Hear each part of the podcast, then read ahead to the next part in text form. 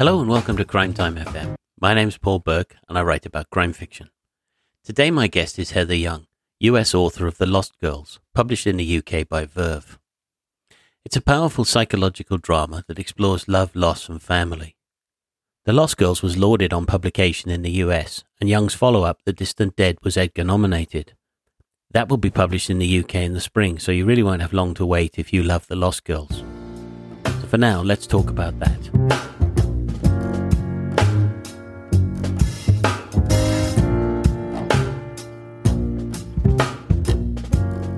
Hello and welcome to Crime Time FM, Heather. Oh, thank you very much. Hello. Hello. Um, let's start with something straightforward. You obviously love telling stories. Is that always the case? Yes, I would say so. Um, I did not start writing stories down until mm-hmm. I was in my 40s and decided to write this novel. But as I look back across my childhood, I was a constant storyteller. And as an example, when I was a little girl, my sister and I would be at the dinner table and I would tell her stories about the food on the plate and what was happening to it when it went into our mouths and down the long tunnel to a new land where they could be happy with the peas and the carrots. And so you were comforting yourself. I felt very bad for the food I was eating. I was, you know, murdering it. it's interesting though. I don't know what you think, but it bothers me a lot now the more I think about it when I talk to writers. You know, we take kids and we educate them and we kind of educate all the imagination and everything out of them because we're trying to prepare them for life. And it seems such a, a sort of disappointment at the end, really, doesn't it? It really does, but I think that imaginative children are going to tell those stories to themselves and other people no matter what's happening in their classroom. They will tell stories about the peas on their plates, or they will tell stories about the dolls in their toy chests. They will do it one way or another. Yeah, absolutely.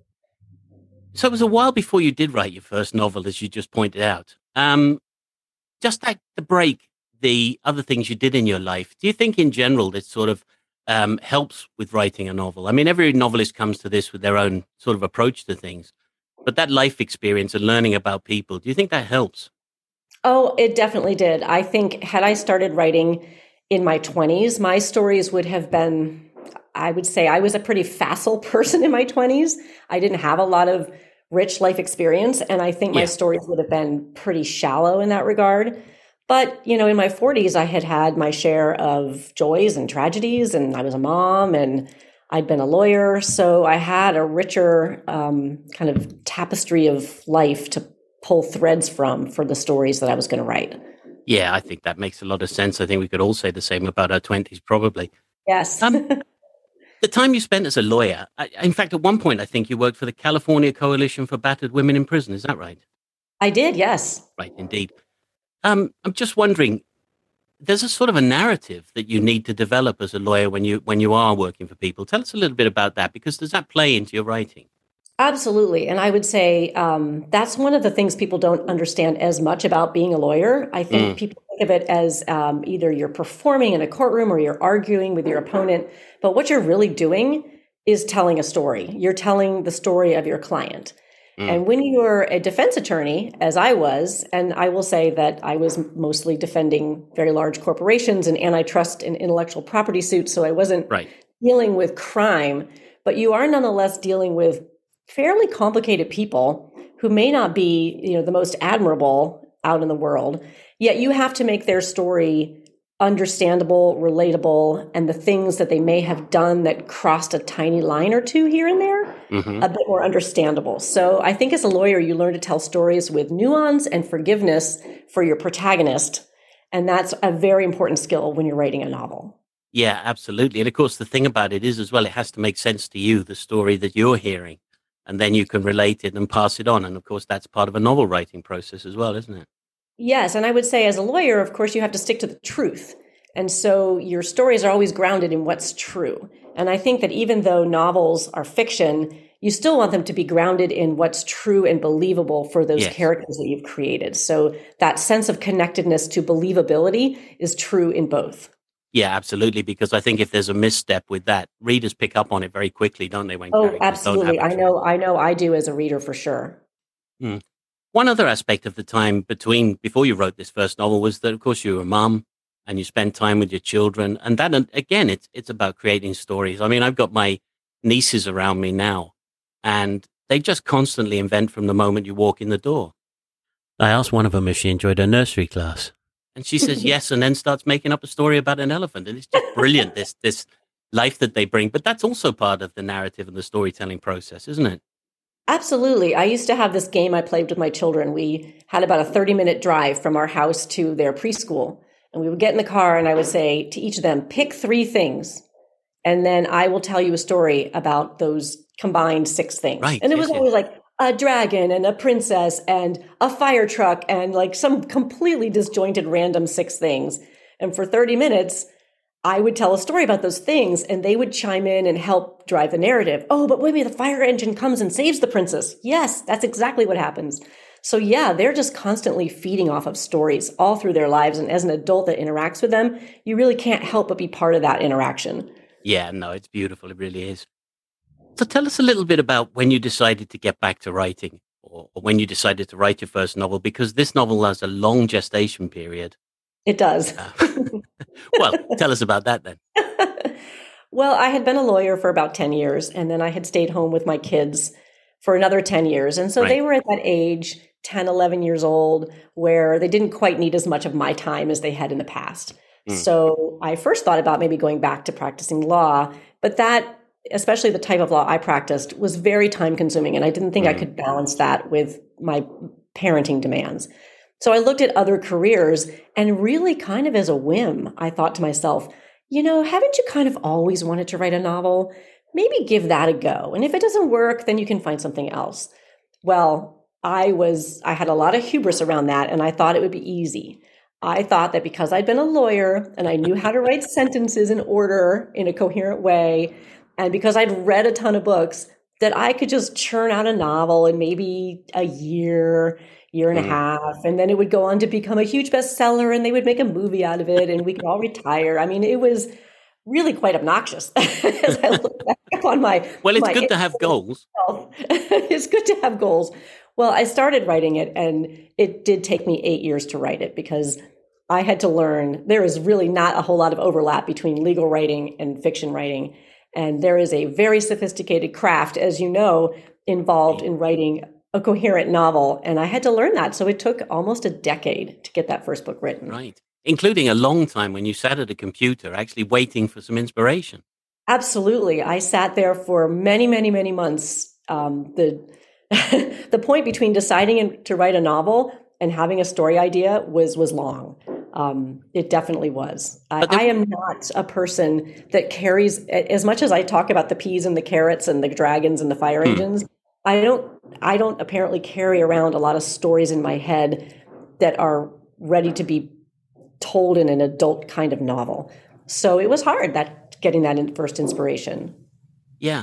I wonder, is that reflected in the book? Because right at the start, when Lucy's um, talking about her notebooks, I think she says something like an empty page demanded to be filled. Was that sort of you thinking about how the process had been for you? Yes, exactly. Yes, I felt very much like Lucy in that moment, and that was one of the first chapters I wrote. Ah. And I did have that moment where I was thinking, I am filling the page. It is a page that demands to be filled. It might be a computer screen, but it's just as empty and just as in need of content. Right. Yeah. I heard you went to a writers group though as well, and, and that was a big help. Tell us a little bit about that. Yes, um, help in the sense of kicking me in the fanny, I guess you would say. I joined a writers group that was comprised mostly of women who were writing romance novels, and it was the only writers group I could find. I didn't know any writers. Right. I I knew one woman who had written a book that she had self-published, and she was starting her second one, and she said, "Why don't you come to this writers group? It'll just get you going." So I went every month for six, seven, eight months Mhm. and was very free with my comments on their work. As a lawyer, I was a great editor and never, ever gave them any pages of my own until finally I went and they staged sort of an intervention and they said, This is a writer's group. So you come back in 30 days with pages or you don't come back at all. And that, it turned out, was the key that unlocked my blockage because, again, as a lawyer, everything you do is on a deadline. You've got Right, 30 days to write this brief, you've got 15 days to craft a reply brief.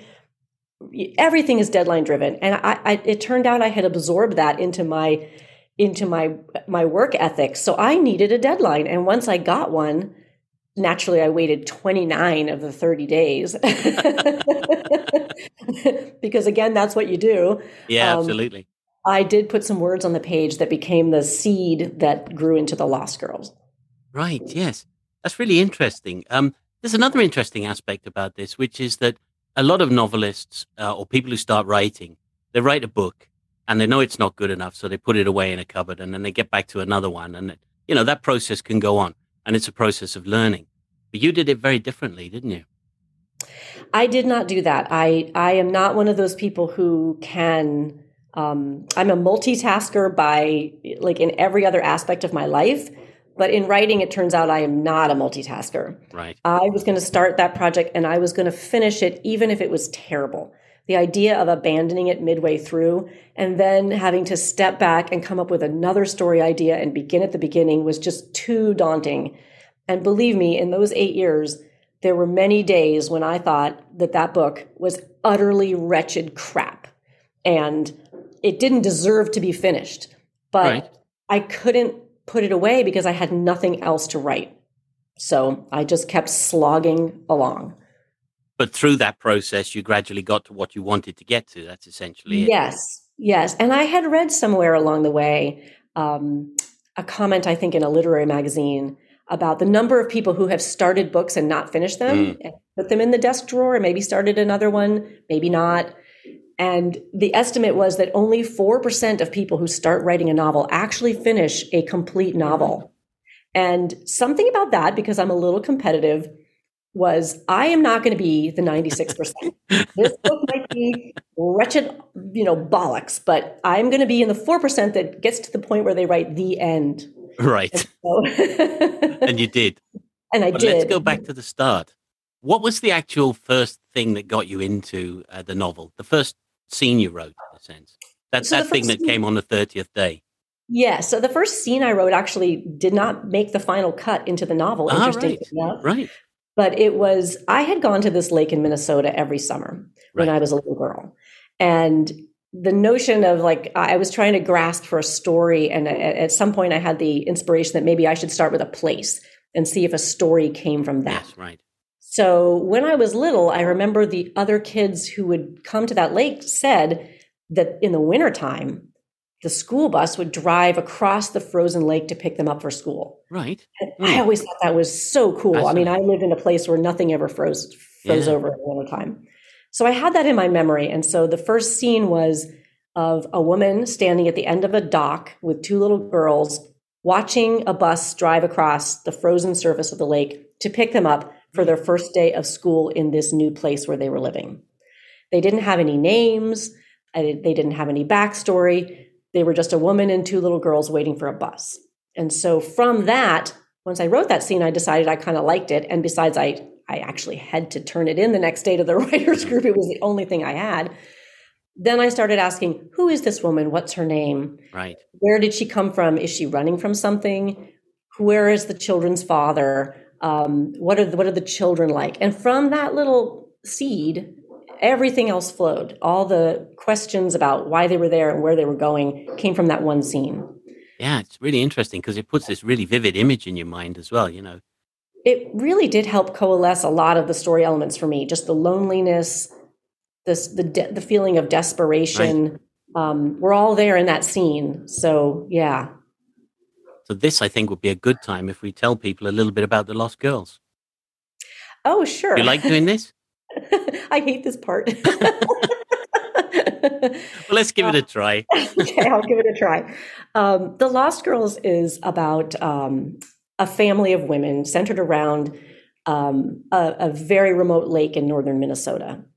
And in the summer of 1935, three sisters spend their summer at that lake as they do every summer but on the last day of that summer, the littlest girl, six year old Emily, is not in her bed. She's gone. She has disappeared. What happens to that family afterwards? Her two other sisters and her mother end up spending the rest of their lives at that lake, keeping vigil, keeping watch, waiting for Emily to come home. Um, they each have their own individual reasons for staying. 64 years later, the last of this family, um, Lucy, the middle sister, leaves this lake house to her great niece, Justine. And she also leaves a journal in which she is going to tell Justine the secret she's been keeping all these decades, which is what really happened to Emily. Right. So after Lucy dies, Justine inherits the house. She happens to be at kind of an inflection point in her life in a bad relationship. She picks mm-hmm. up her two daughters. She flees across the country to this lake house that she knows very little about and tries to start a new life there.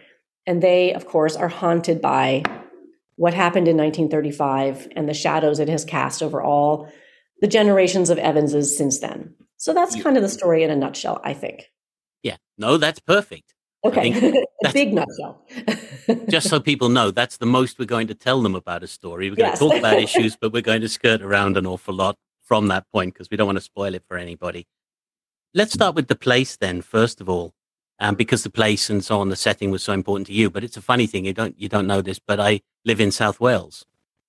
Oh, I did not know. So that. when I start reading about the Evanses and the Pughs and the Thomases and the Davises and the Lewises and the Jones, I obviously start to figure that this is this is a Welsh town, um, or uh, part of the origin of it is is from the Welsh miners, and of course, there's a lot of stories about the trips that went across there.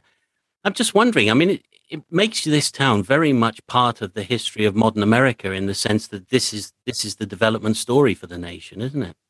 It is, and I will say my mom grew up in a town in Iowa. Her right. last name is her last name is Lewis. Right. And she is descended from the town is Williamsburg, and her great grandfather, William Williams, was the founder of that town. And the town was comprised almost entirely of Welsh immigrants, either first, second, even third generation. She herself, my mother, though she's a third generation American, there isn't a single relative on either side that isn't Welsh because right. that community was was a was a Welsh enclave. So for me, I grew up hearing a lot about those stories of people coming from Wales, especially in the mines, to the New World. And so when I was trying to create this imaginary town in Minnesota, I drew on that family history to do that and all those names. Also, I just absolutely love Welsh names. I have a little weakness for them. I would think, you know, from where I am now, my village, I could probably within a few minutes walk to a house that had a Thomas, a Jones, a Davis, and all the yes. people you've got. So pretty similar in that sense. Um, yeah. Because there is another aspect about it, though, which is that there's something about this Minnesota and the the ancient lands and the lake and everything that it kind of conjures up the ancientness of it as well. Does that make sense? You know. Yes, I have a real fondness for and interest in um, ancient human history, anthropology. Right. And so I have done a lot of independent reading for pleasure about um, the early North American settlers, the ones who mm-hmm. came over the land bridge from Siberia, 15,000, maybe now even earlier, yeah, years ago. Right. And I'm also interested in the, you know, the history of, of humanity in the British Isles and Europe. I'm really interested in the longevity of the human story. So when I go to a place, I tend to really try to tap into that ancient history. Right. And these lakes in Minnesota, they were carved out by the last glacial maximum. You yes, know, when, right. they, when the glaciers receded, they carved out these lakes. And there's just something like claws almost dragging backwards across the land. There's something really, I think, evocative about that mm. history, not just of humanity, but of the land itself, that I think is going to always be in every story I write, uh, no matter where it's set. I totally agree. I heard a writer saying the other day, actually, that there was a murder that happened in his book, but there was logging going on on the hill. Mm-hmm. And the mm-hmm. point he was sort of making was, you know, the murder is tragic and it's here and it's now, but that logging problem up there is for the rest of time. You know, we're destroying exactly. it. that's the way it is. Yeah. Yes. Um, thinking about that, then it's obviously very grounded in the, in the things we've been talking about. But do you like the idea of actually building your own world? I love it. Honestly, if I had 10% more imagination, I would be a science fiction writer. I love the idea of just creating a place out of whole cloth. And I will say I've now written two books. One, The Lost Girls, is set in an imaginary town that I created. Yes, right. My second book, The Distant Dead, is set in a real place. And I much prefer the imaginary town of my own mind to the real town that actually exists. Um, I find it's like richer in terms of the kinds of stories I can pull out of it. Right, if it's yes. entirely rooted in my mind and not someplace where I have to go, okay, what street is the high school on and what street is the middle school on? So yeah, I, I am a, I love world building. I, I really do. That's one of my favorite parts about writing. Oh, it's interesting to hear you say that because some writers also like the crutch of having something physical that they can rely on in a sense. You know, Mm. you obviously prefer it entirely the other way. Yes. Just one thing, you did mention your mother there, and I'm specifically thinking of your mother and father because they came from very different backgrounds, but they came from rural backgrounds. You, in fact, I think, are a city girl. Is that right? Yeah, I'm a suburban girl. Um, but yes, they both came from very small towns in Iowa, kind of about the same size as the fictional Williamsburg. And uh, they had, you think all small town Iowans are the same, but they're really not. I mean, my mom had the kind of experience that the Evans family has, in which she was descended kind of from the original pioneers that founded the town. Her Yes, father was a dentist. They were fairly well off and kind of as close as you can get to royalty in a small American Mm. Midwestern town. And so she swanned about in her fancy dresses and was the homecoming queen and loved her life in her small town. Whereas my dad's family came down in 1938 from Saskatchewan. They were driven out by the Dust Bowl, huge Yeah, drought that, Yeah, that yeah. afflicted Western Canada in the 1930s. So they showed up in Iowa as refugees during the Depression. They didn't have roots in the town, their roots were elsewhere, and they didn't have any money. So they lived in a different part of town, like the truly the literal south of the tracks part of Mm. town. And their existence was much more hard scrabble. And while he liked his town, he really couldn't wait to leave. He wanted out as soon as he graduated from high school. So I was looking at these two very polar experiences of small town life and um, feeling that there's a lot more story to tell about small towns than maybe most people think. There's a lot of, there's a varied level of experiences there. I think so, definitely. I think I got the idea, you know, about how, and especially over time, how things change because there's a big issue for rural places now. Yes, a there lot of absolutely rural poverty. And then there's another question, which is what kind of person wants to stay in a rural town? Yes. I will say I for my second book I did go spend a lot of time in the little de- desert town where it is set. And I got to talk to a lot of people who had obviously chosen to stay in a town that was fairly, actually very ground down by um, poverty and opioid epidemic. Um, Right. yet they yet still they were there and asking them why was very interesting to me you know they stayed because they had family they stayed because they knew everybody in the graveyard and that was something they couldn't replicate anywhere else there's a pull to a place like that that's pretty profound and there are people who will want to leave it and there are people who are really going to want to stay Yeah, absolutely. When it comes to character, what kind of characters do you like to write? very complicated ones Indeed, it comes across in the book. yes, I really like to make sure that my characters have um, have some have some flaws, have some dirt on them. Mm. You know, a few smudges here and there. Even the ones you're supposed to root for should Yes. never be perfect because then they're not relatable. Everybody, I think, should be able to look at a character and say, "Oh gosh, she made such a mistake," but I understand that, and I might have made the same mistake. I think if you can create a character like that, then you get that empathy between reader and character that's so important to a story. Yeah, absolutely. And that definitely comes across. Because in this case, we have the, mis- the disappearance of the six year old girl. It impacts on the family at the time, but it, it stretches over time to now. I mean, from Mhm. 1930s right the way through to the modern characters. Um, and we'll come to a little discussion of those a bit later. But it's about secrets and loyalty and regret. In, this is where I'm, I'm, I don't want to say anything about the plot. I will say to people it's more complex and at the same time, in some ways, much more straightforward than a reader might imagine.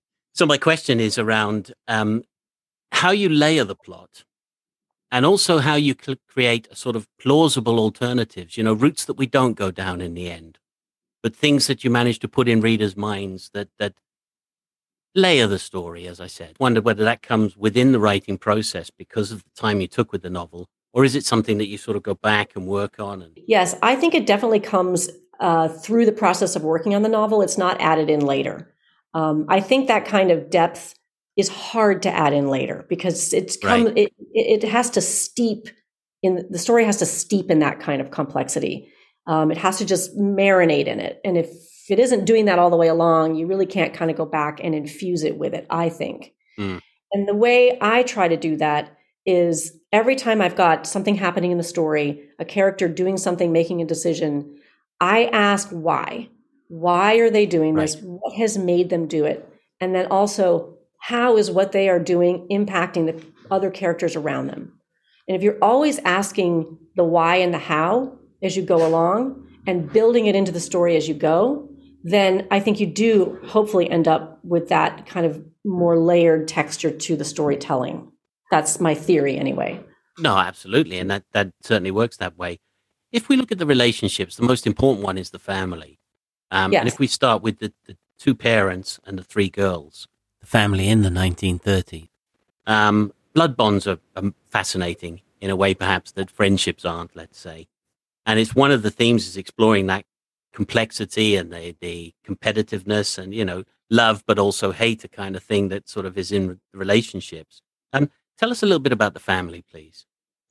So the family has uh, has three sisters, and I also come from a family of three. I have a, a sister and a brother, and I have a theory right. about trios like that of trios of siblings. Yeah, and that theory is that they there is always a ganging up going on. It's always going to be two against yeah, one. Right. It, sometimes that shifts. Like sometimes it was my sister and me, the girls against the boy.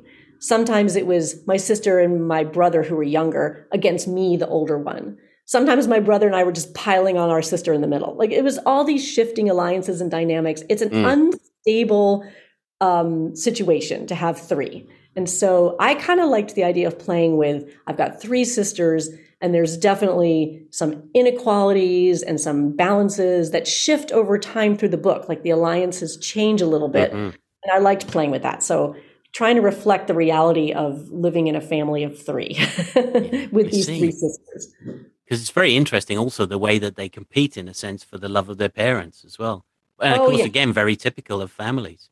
Yes, very much so. I came from what I would consider to be a very, you know, non um, dysfunction, very functional family. Mm-hmm. But even within my family, I we were always judging each other. Like, does Daddy like you best today, or does Mommy like you best today? Is this the thing Mommy likes best about me? So I'm going to do it more all the time. It's like this competition for scarce resources that goes on. That's under the surface, but kind of knives out. You know, there's going to be a lot of people listening identifying with that. Um, the novel's narrated by two women, and we we talked. Well, let's start with Lucy because we have mentioned her already, and she wrote the the memoir that that was found um, by Justine. Why did you decide to have her write that uh, from the grave, or, or that we get it from the grave? So yes, there was um, the original concept of the book was that Justine, the great niece, was going to be summoned to the lake by a living Lucy to help right. her go through things in the attic as she was preparing to die. Yeah, and that in the course of going through this stuff in the attic, things would come to light and there would be this mystery that would be uncovered in the past.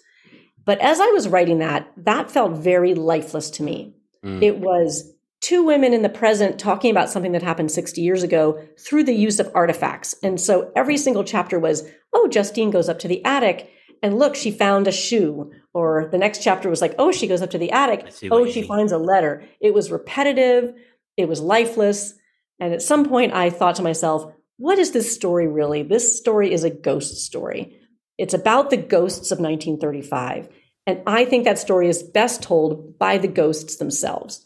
So once I realized that, then I realized Lucy had to be already dead and telling her story um, kind of from the grave mm. to to help and then and then you weren't into this kind of repetitive going through the attic stuff over and over and over again. But it also gave real life to the story in the past to have it narrated like that by someone who had lived it. I thought it made a huge difference. It kind of opened up the book for me when i had that idea.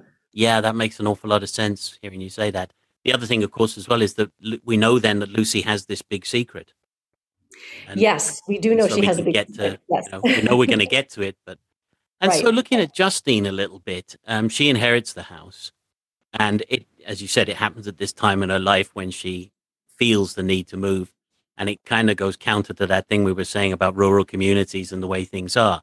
but she needs to get out. I want to talk a little bit about um, Patrick, their boyfriend, because part of the theme of the book is about abuse and abusive mm-hmm. relationships. Mm-hmm. But this is a very subtle uh, abuse. It's, maybe it's just the start, you know, in a way, it's, it's the fear right. that this is where it's going.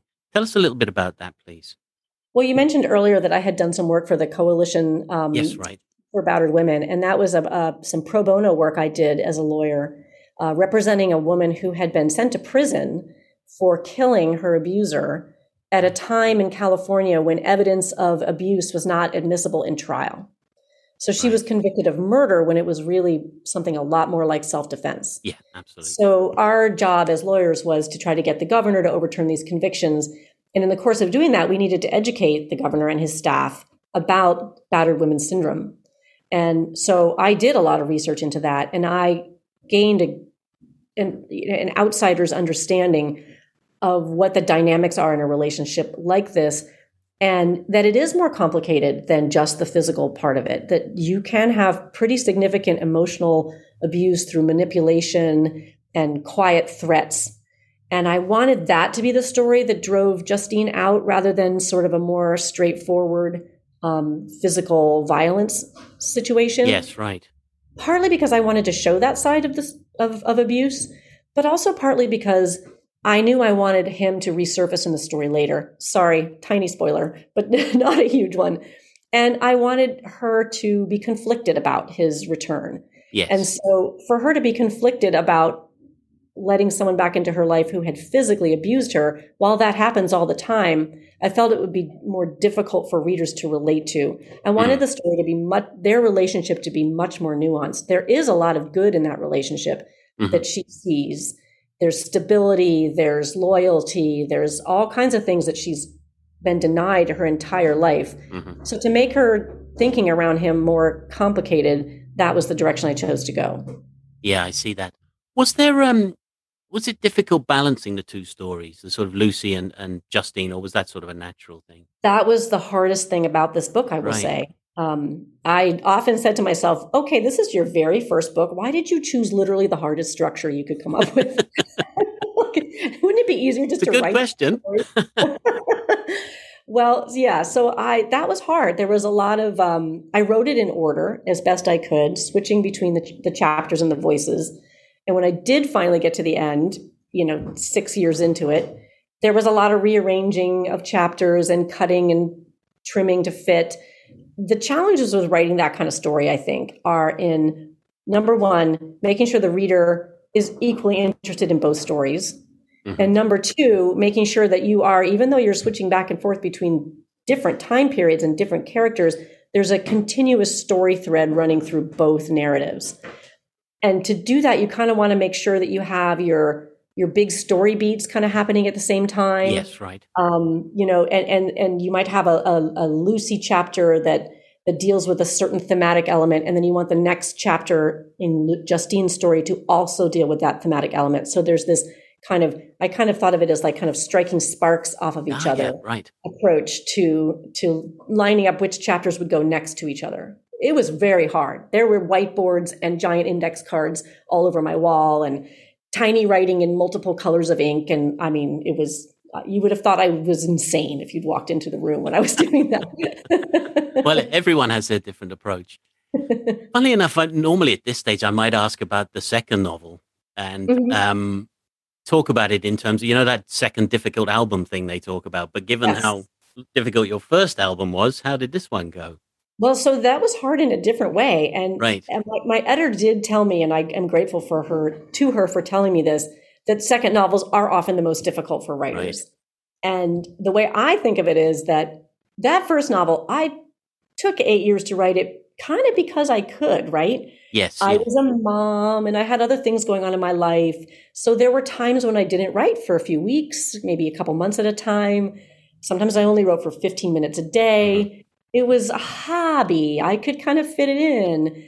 Then you get that book published, and then they say, okay, now we want another one, and we want it before X time period. And right. then you have to learn how to be a professional writer. So the first book taught me how to to be a novelist. The second book taught me how to be an author. I see. Yeah. And that was a very painful learning process because I had to, you know, sit down, work through writer's block. I couldn't afford to just say, okay, well, I'll just put it down for a couple months and see if something mm. comes to me. It was difficult. It, t- it, I had to learn the discipline that it requires to be a, a full time writer. Yeah. I think we should say for people actually in the UK that um, you wrote this novel. The first one came out, I think, in 2016. Yes. And then there's the Distant Dead, uh, the Distant Dead, and of course you're now on to your third novel. I, I am. To say for people, um, I think they'll love this book, but the Distant Dead actually comes out next spring. It so does. So, there won't be a big wait in the UK for the second yeah, the Distant Dead came out in the US in 2020, but right. you guys get to have it six months later. well, people, I promise you, people will be looking forward to that. Um, well, tell us a little bit about the Distant Dead, then, please. So, the Distant Dead is yet another story set in a remote place in America. I seem to kind of like this venue. Um, this time, it's a small town in the in the remote reaches of the desert of Nevada. Right. And in this town, one day, a young boy, he's a sixth grader, about 11 years old, um, on his way to his school bus, he finds the body of his math teacher, right. who has been set on fire in the hills outside this town. So that's the instigating or the inciting event of the novel. Right. What happened to this math teacher? And the story of what happened to this math teacher involves his past in, in, a, in a university town before he came to the little bitty town Obviously, the boy who finds his body knows a lot more about it than he's saying at ah, first. Right. He had a a very special relationship with his math teacher, kind of a father son type mm-hmm. relationship. Mm-hmm. But in the course of that relationship, he learned things that will become important to solving the crime. Um, there's another teacher at the middle school who, Nora, the uh, social studies teacher, who is curious about what happened to the math teacher and starts to do her own investigating. So I would say The Distant Dead, at least in its structure, is um, a more uh, straightforward crime novel. Right. Yes. But it also, because I I get bored if it's too straightforward, has to deal with a lot of themes of family and how we mourn our dead and um, how who tells our stories all these kinds of things are are concepts that I'm noodling around within that book. Ah, that sounds fascinating. I'll leave some notes actually on the title page so people can see that. Um, just a sort of couple of last questions. I was thinking about um, do you get much time for reading? You know, I get less time for reading than mm. I used to. And I will say that's the one downside of, of becoming a writer. You just have less time to sit curled up in a chair yeah. reading a book. Um, I do find that reading other people's books inspires me.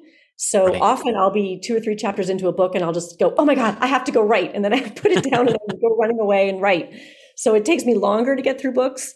Um, but uh, yeah, I, I, I, I, do still read more than probably your average person. Mm. Is there a recommendation you've made? Well, I would say um, the book I've been most recently impressed by uh, is is called The Possible World. Possible World. And it's by um, a woman whose last name is O'Halloran Schwartz. I believe that's correctly correct. Uh, it is not a mystery. Um, well, actually, it kind of is. It's actually interesting the definition of what makes a mystery these days, but mm-hmm. it, it, starts with a violent murder, and then it follows uh, the aftermath of that murder through the the one young boy who's the sole survivor, mm-hmm. the the emergency room nurse who treats him, and an, a very old woman who appears to have no connection to either of them, but then, of course, later does. Right. And it's re- beautifully written and kind of deals with concepts of like life after life and uh, repressed memory and um, like the memory of, of past lives. It's mm. so cool. All right. No, I'll make a note of that for people as well.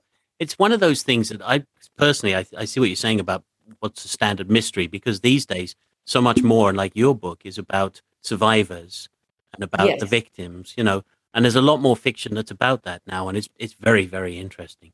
Well, I think the trend that has has been a good one that mysteries have moved away from being simple kind of puzzles that you mm. had to solve. Um, you had a bunch of chess pieces on the board, and one of them falls down, and you got to figure out which yeah. of the like a game of Clue. Clue. And they were sort of mental exercises to read some of the older, more classic mysteries I think the movement towards making mysteries human stories and really examining what happens when someone is violently murdered? Yes. That's a massive disaster. And it yes. is going to have like a blast zone that impacts everyone around the victim and the people who are brought in as suspects.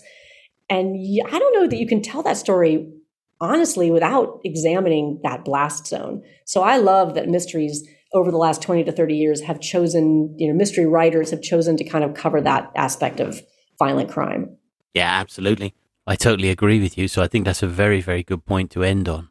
Mm-hmm. Heather, that's right. been fantastic. Thank you very much. Thank you very much.